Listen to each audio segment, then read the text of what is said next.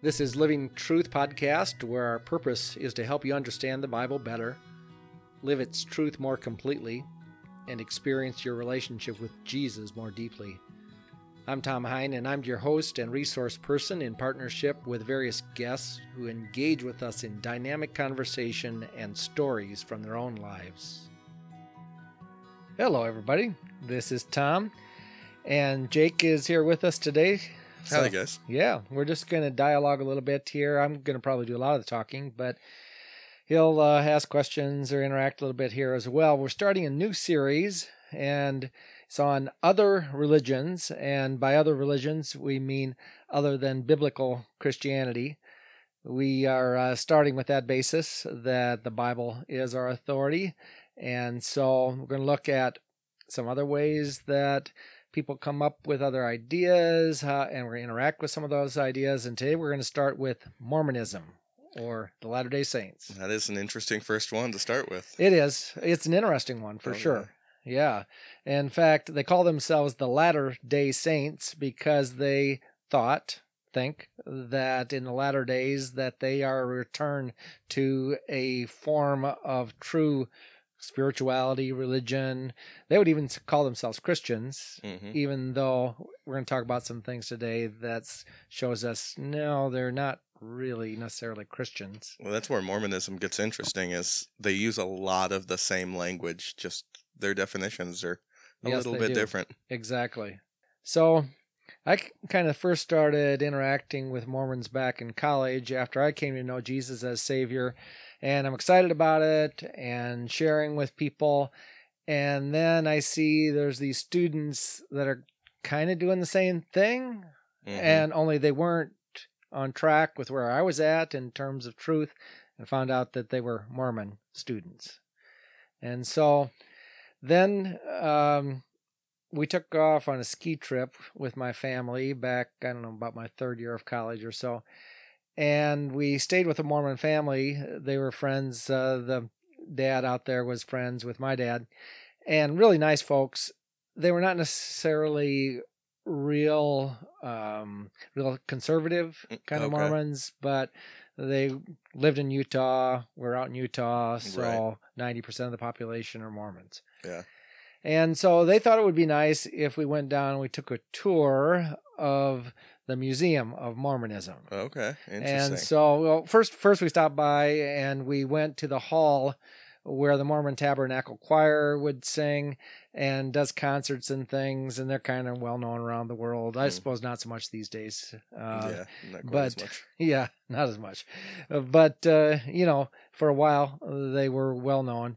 And so we looked in there, kind of a cool auditorium. And then they took us into the museum.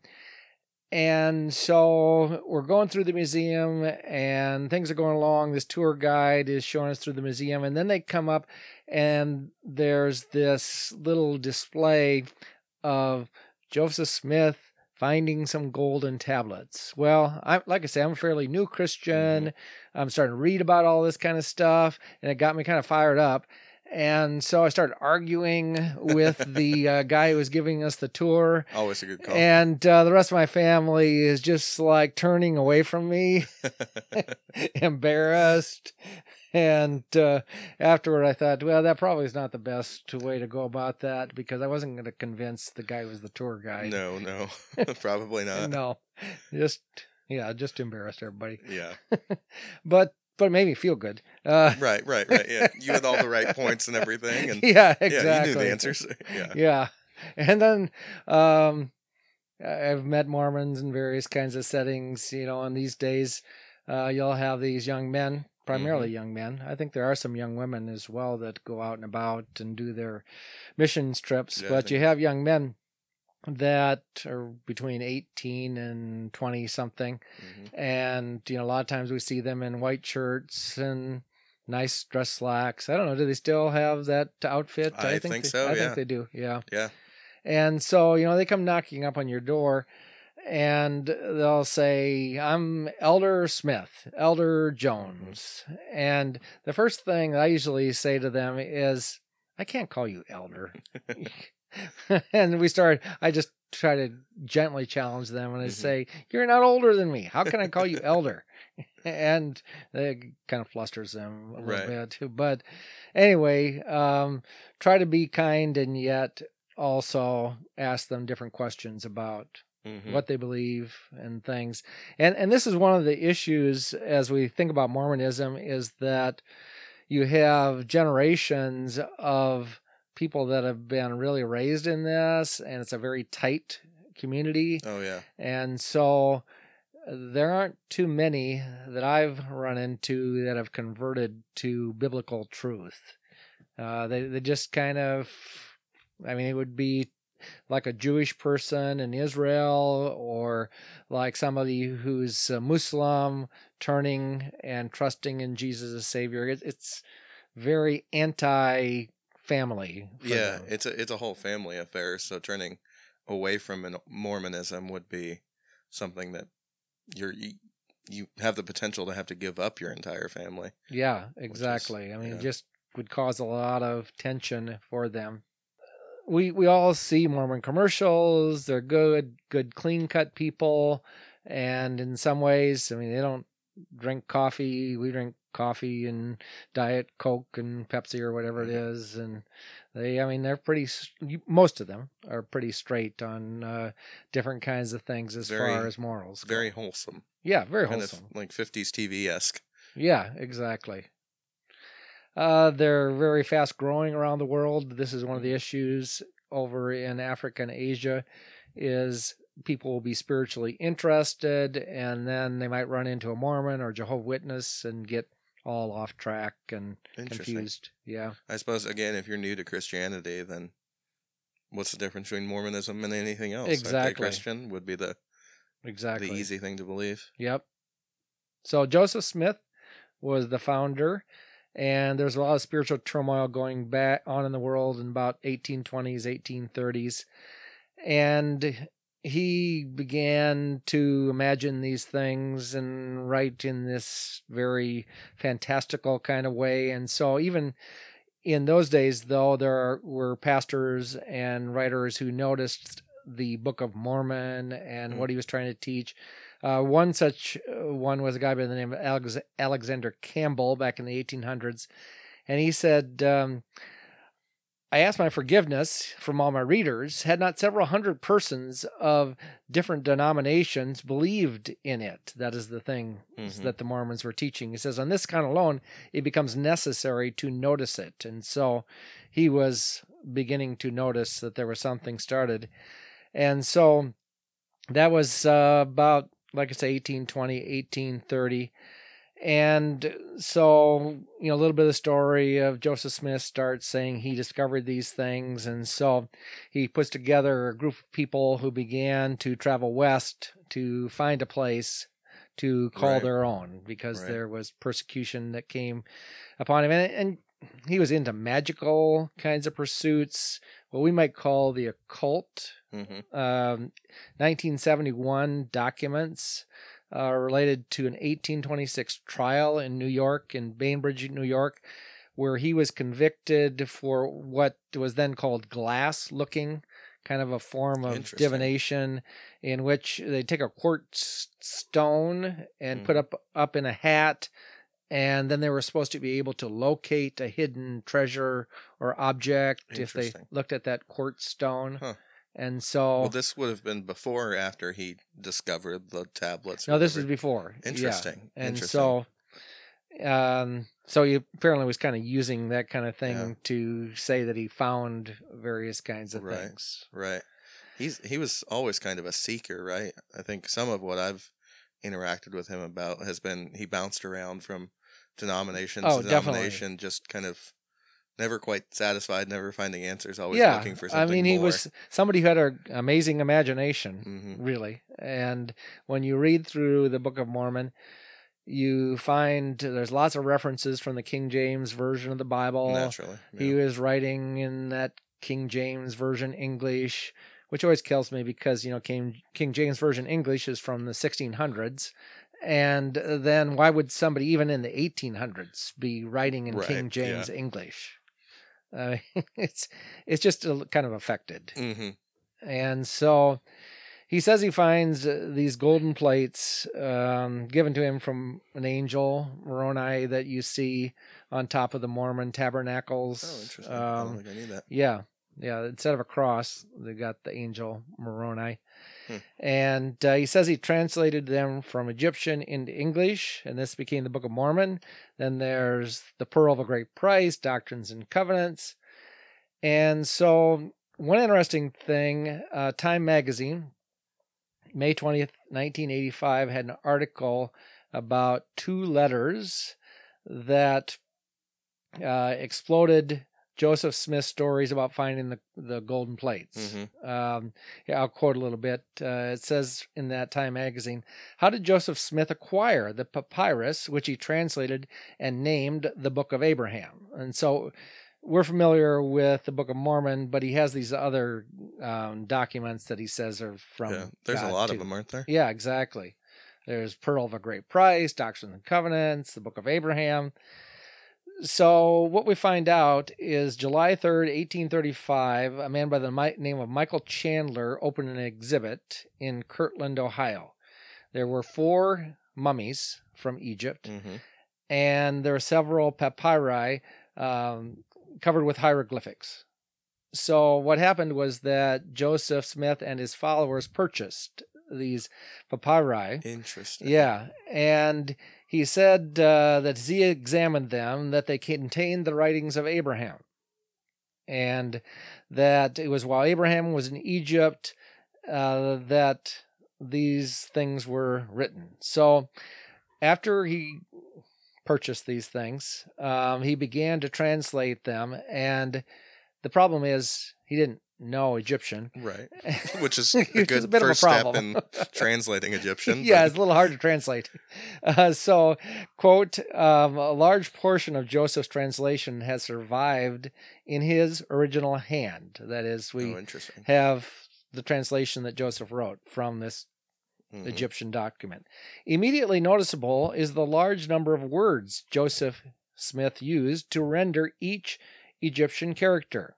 So, for example, um, Joseph Smith put down 1,125 English words to correspond to 46 Egyptian characters Oh my. a ratio of 25 to 1. And so he basically said that this Egyptian character meant thus and so. And I'll give an example in just a second um, when didn't have anything necessarily to do with that. So, for example, there's an Egyptian word that means lake. And Joseph Smith translated that word lake with 76 words that have nothing to do with a lake. Uh, so I got this book called the Mormon Papers that I've got a lot of this information from. So, one word, lake, and I won't read this whole thing, but here's uh, how Joseph translated the word lake. Now, this priest had offered upon this altar, altar three virgins at one time, who were the daughters of Onitah, one of the royal descent directly from the loins of Ham. These virgins were offered up because of their virtue, etc., etc., etc. And so, nothing to do with Not lake. at all. No. Yeah, exactly. So he he just basically imagined these things. So this book, uh, The Mormon Papers by Harry Ropp, it's an older book, but you guys just just looked it up. You could find it if you want it from Amazon or other Okay. used bookstores. What I like about it is it asks the question: Are the Mormon scriptures reliable? And so, anytime we're having discussions about religion, one of the things that we want to do is ask: Are the documents that are the founding documents for the religion are they historically reli- reliable Mhm. is there evidence that points to the reliability of these documents Yeah. Yeah. Which we should do with our own exactly Bible. exactly Yeah. so like um, one of the books that really helped me a lot when I was new Christian was Josh McDowell's book, Evidence That Mhm. Demands a Verdict. And so that's exactly what he does. In that book, he asks, Is the New Testament reliable? Can we trust what the gospel writers have Right. written? Yeah. Can we trust that the Old Testament, the New Testament is reliable? So, mere, this book then on Mormonism is just asking the same question Is there reliability in what was written down? It's a historical question. Yeah. And Not any value statements. Just exactly. is this accurate or not? Exactly. It's an important thing to think about. hmm So let's just talk a little bit about what Mormons believe. Mormons are respectful to the Bible, but they don't necessarily rely on the Bible in the same way that we do. They have the things they believe and hold to, and they would say the Book of Mormon trumps the Bible Okay. in a sense. So it'd be yes, the Bible, but also Yes. and more ultimately, Book of Mormon. Yes. So one Mormon professor described the Bible as of great worth, but he claimed that it is not complete or Oh, okay. doctrinally accurate. Interesting. Yeah. In contrast, the end of the Bible um, in Revelation it says, "Do not add away, add to this book of the Bible. Do not take away from this prophecy."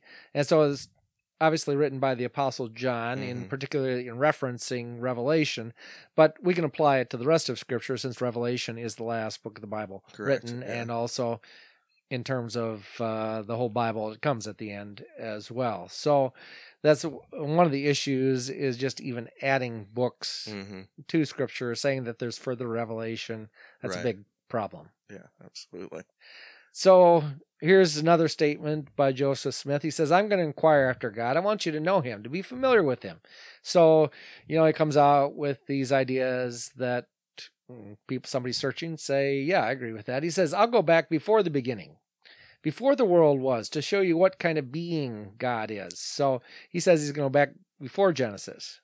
This is yeah, what they believed before the beginning is interesting, and I've had some interactions with a couple of missionaries, and again, you can agree with a lot, and and then it gets to where they go there, and it just yeah, things go south pretty quickly. Well, I like reading science fiction, Yeah. fantasy kind of stuff. And this is like, oh, yeah, if I was Yeah. reading a science fiction book, um, this would fit right in.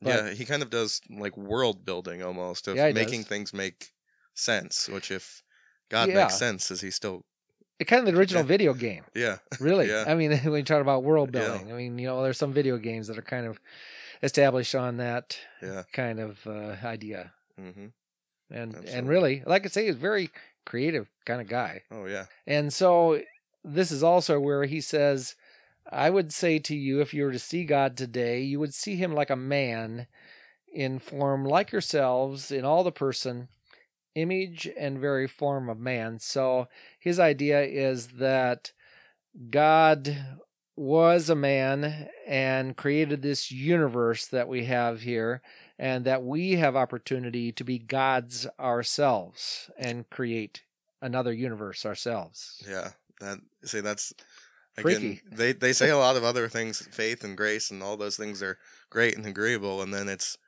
I mean that's that's this is the part I have the biggest problem with is if God is a man, then why would I worship Him? Why not worship the God that created Him or the God that created Exactly. Him? Or like you can keep on going further Exactly. back and further back, and Well, what was the original temptation in Genesis 3? You will be like God. yeah, And uh, that's Genesis 3 5. yeah, And so, interesting. yeah. uh, So, really, a direct contra- contradiction that's there.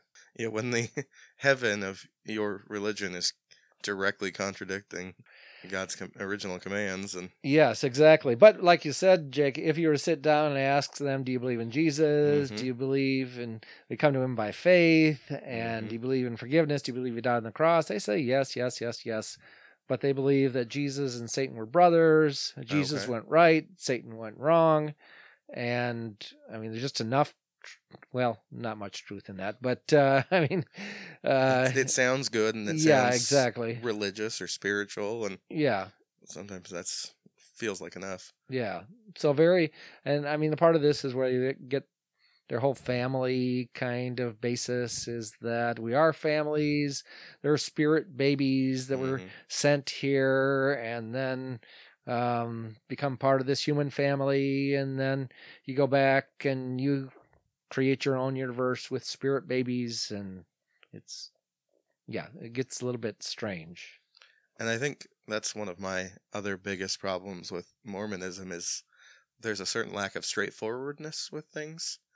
If you want to know what New Hope believes, you can walk up to any of the leadership here and be like, "Hey, what do you guys believe about this? Yes. What do you believe?" And right. um, in my experience with kind of the Mormon missionaries, it's all just little bits at a time and little bits. And Yeah. to start off with the Right. the stuff that sounds familiar, and then get to the stuff that is Yes. And it seems to be very planned and oh, strategic much on so. their their part. yeah So one uh, former president and prophet of the Mormon Church puts it this way: He says, "As man now is, God once was; as God now is, man may be." interesting. And yeah, I mean, and really, in some ways, this is my biggest Yeah. beef. Is just it is completely wrong. hmm If if God isn't eternal, then He's not God. yeah, exactly. He's not worth worship. Exactly. He just becomes a powerful king. right, Yeah. and it just kind of elevates ourselves way Mhm. beyond what we should be and are. Yeah. Absolutely. yeah, Because then your desire becomes to be to be God instead of to yep. be under God. Yep. So those are a few things about Mormonism. Let's see what else. Another issue, kind of jumping back here to Joseph Smith. Joseph Smith is the founder. He's the revelator of Mormonism. And yet he was a very odd person.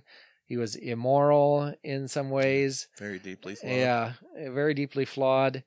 So, 1835, um, Joseph Smith began to engage in polygamy and didn't just limit his interest to single women, even sought to marry the wives of several living men um, who were married at the time.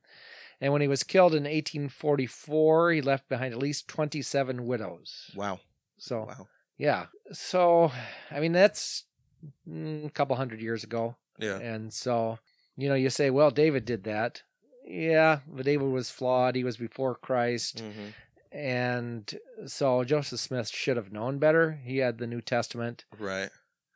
Well, and David is never lifted up for that. No, and exactly. Never shown as an example for those reasons. He's Exactly. an David and his- Solomon, we yeah. would say, yeah, they, they got off track uh, Yeah. in that respect. yeah. It there's some other tricky things just with race with the early Mormon church, is there not? There is. They bury that Yeah. information, and I wasn't necessarily going to talk a lot Yeah. about that, but they have. Yeah, they have. Uh, they started as a very racially white Mm. kind of religion, and Yeah. yeah, and they- there are statements that you can plug, and they they have repented of some of those, Okay. so you have to give them credit Yeah. in that respect. Yeah, Been willing to acknowledge it. And, yeah, exactly. absolutely. Then the other problem that I find when I'm interacting with Mormons is that you can have a discussion, refute a point in their doctrine or their history, and in a sense, ultimately they don't care because Mhm. they grab on to this promise that they call Moroni's promise, this angel that they think revealed these things the angel Moroni uh, in Moroni 10:4 says, "When ye shall receive these things, I should exhort that ye would ask God, the eternal Father, in the name of Christ, if these things are not true. If ye shall ask with a sincere heart, with real intent, having faith in Christ, he will manifest the truth of un- unto it by the power of the Holy Ghost." And the old way of saying, I don't know if they say it anymore, they call it the burning in the bosom Okay. that if you had this feeling of thinking and believing that Mormonism is true, Mhm. then it is true. Yeah, that's so. When I interacted, so I interacted with them when I was in Bible college, which Yeah. was interestingly a, Yeah. a weird place for a Mormon to go and try and convert people. But wow. They came to the Bible college. apartments, like I mean, literally right off campus. Okay. I mean, campus ended here, Yeah. and they were right there, and um, and that was one of the techniques. Feels like a strong word, but techniques that they used often was um, that they would provide something they believed, they would tell you about it, explain things, and then they would ask you to pray about it and see if it felt true or see if it felt right. Yes, exactly. And that that happened. I mean, literally two or three times every time I was I met with them, and it was just yeah, really interesting. Yeah, it's uh, really kind of sad in some ways because there are people that are taken in by that. Yeah, I mean, anybody And- who's hurting and lonely is going to, Exactly. that's going to appeal to you. Someone's giving you words that seem hopeful, then yeah, it's going to feel good in Yes. the moment, and Yes. it's not truth based; it's feelings based. Yes. Yes. So I know somebody that actually was hurting quite a bit and began to talk with Mormons. And this was somebody that was really fairly solid Mhm. in some ways in their faith, but they appreciated the personal attention. And then they even went over to the Mormon church and heard wholesome messages, saw Mhm. wholesome people, and All the right words. yeah, all the right words, and really in that time of hurt, um, having a need for human interaction and Mhm. fellowship, um, and yeah, they they got out of it and, Yeah, and left and it eventually. But exactly that's the kind of thing that can happen if person's just relying on feelings because feelings come and go, and especially when we're hurting, we do look to other people to be a help to us and a comfort to us. And I mean, we want to, as Christians, we want to be a comfort to people Mhm. who are hurting. But in the end, I would never say that that's the reason why we believe what we believe Right. is because of how you're feeling or not feeling. Right. Yeah. Because again, feelings are fickle. They they're They there. are. They're gone. Yeah. And God is good regardless of how I feel Yes. in that exact moment. Yeah, and so that's I think uh, another application for us, an important one for us, is Mhm. that yes, we do want to feel good, and emotions are important. And Hannah just did a whole series on Yeah. emotions and processing our emotions. Doesn't mean we ignore emotions. In fact, that's just the opposite error. That's Yeah. Also ditch bad. on the other side yeah, of the road. exactly. Yeah, and but yeah, we can't rely on those emotions being the basis for truth. And there, there are sometimes I think we have to admit that we as Christians Oh, fall into that as well. Yeah. So, how do I interact with someone who is Mormon in a positive way? Um, so yeah, first of all, if you're fairly confident and comfortable and relaxed, I would take the opportunity to do that and to um, talk with them at the door and to interact with them and just ask, you know, maybe ask some questions about what do they believe, why do they believe it, and ask what they think about the Book of Mormon. Um, you might want to break up some of these questions that, if, if you get into further conversation, questions about what they think happens after death. And, yeah, that's a good way to go. yeah, and just allow them to explain it. And, you know, they're probably, again, just being aware that they're probably not going to give you the whole story, and especially the first time. Mhm. Um, you might want to ask them why we need another book. This is probably an easy one for us to remember why we would need another book when the Bible says that we don't hmm at the end of Revelation. Yeah. Yeah, and why you waited what eighteen hundred years? Exactly. yes. Give it to us. Yeah. Um, you might want to ask, uh, talk about who Jesus is. Um, is he God come in the flesh? They're probably going to actually say yes, but just to explain the gospel to them. Um, and they're probably not going to understand you because they're going to use the some, some of the same words Yeah. that we would use. Because Mormonism would eventually boil down to lending itself more to faith by works, right? Rather than ultimately, yeah, there's uh, another page in this book, The Mormon Papers, that shows their path to heaven. And so um, they talk about the straight and narrow way that they believe they're on, the broad way that they think most of us are on, and then the low way for dishonest liars, sorcerers, adulterers.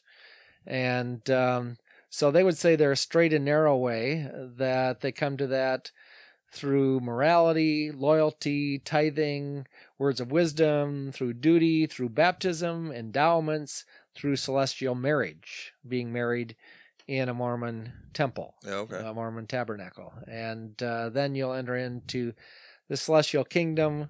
Um, well, depending on how much you do, either level one, two, or three in the celestial kingdom and again, based on how much you. based on all these works Mhm, yeah on the all these steps Right. that you go through yeah. and so yeah so exactly what we're saying is to declare salvation by grace through faith can Yeah. be a really important testimony to 2. them exactly ephesians chapter 2 7 and 8 for it is by grace you're saved through faith and this not from yourselves not by works is the gift of god not by works Amen. amen Amen. and then works come for Yeah. like we've been Right. memorizing as a church for we are god's workmanship created in christ jesus to do good works Mhm. and we we have been created to do good works Yeah. but it follows faith yeah, we're And not so- saved by them. We exactly yeah, do them because we're saved. exactly so so yeah so that's what i'm saying is uh, giving a testimony to them well both explaining the gospel hmm in a simple way like that and then sharing your own testimony of salvation by faith if you can do those things Okay. I think that's a good positive way. Um, they may or may not have heard Christians give testimonies, okay. and yeah, so to Absolutely. say, you know, where your peace is, where your joy is, where your help is. hmm What are things that youth pastor here? Um, yeah, What are things that I would should encourage my youth group kids to watch out for when interacting with Mormons and traps that would be easy to fall into or things that would be easy to believe?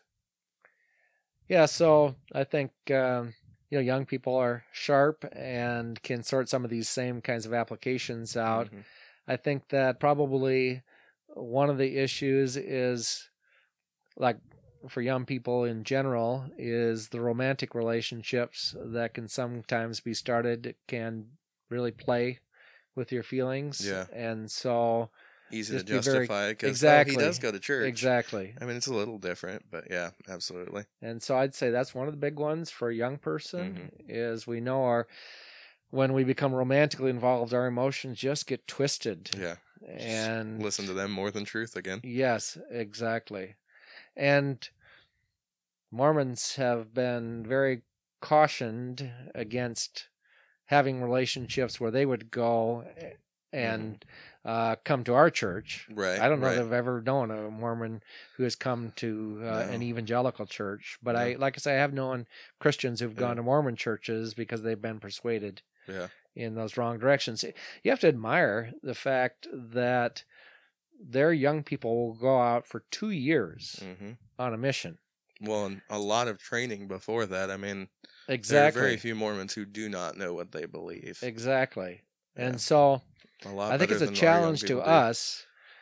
I mean, we'll get out on a mission like for a week or something, maybe, Yeah. but we just need to really keep remembering that there are people that are very dedicated. hmm And how about us? Are, Yeah. are we committed or not? Genuinely dedicated. There's a lot of people who truly believe what the Mormon Church teaches. They are unaware of falsehoods. They're just trying to live their life, but unfortunately believing in the wrong thing. Yeah, exactly. If they can be that dedicated to untruth, hmm then where does that leave us? Yeah, we should be so much more dedicated Yeah, to the truth exactly. of the gospel. Yeah. Amen. Amen. So I think that's a challenge for us and for our young people. hmm Absolutely. I think, you know, uh, young people to go and do something discipleship oriented for six months, a year. hmm I think we could do more of that, and it would be really good if we would. Absolutely. And we've had like young people that have done YWAM, Youth with a Mission. Yeah. I think it was before your time here, Yeah. but that was helpful. And so I know up in Minnesota, there's a discipleship program that our former youth pastor, Scott, and um, his wife, Scott Anderson, and his wife, that they're involved with. okay. And so there's things like that with Royal Servants, is uh, who they're with.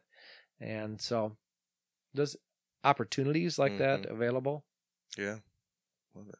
Love it. Yeah, I think we gotta we got a couple now that's coming to church that um, Garrett and Kelsey uh, Yeah. Moeller, and so I know they were we were talking with them in membership class, and they were saying that you know they would go to they went to a small Nazarene college, and I think she got some kind of accounting degree, and uh, he ended up eventually deciding to become an electrician, Mhm. and but anyway, all that is good Yeah. yeah, if you're able to go and do Yeah. it and uh, we could just we could just do a better Yeah. better at really training our young people Yeah. Yeah. And even those are older to just understand uh the for sure entirety of the Bible more and yep how it all works together and all that. Yeah.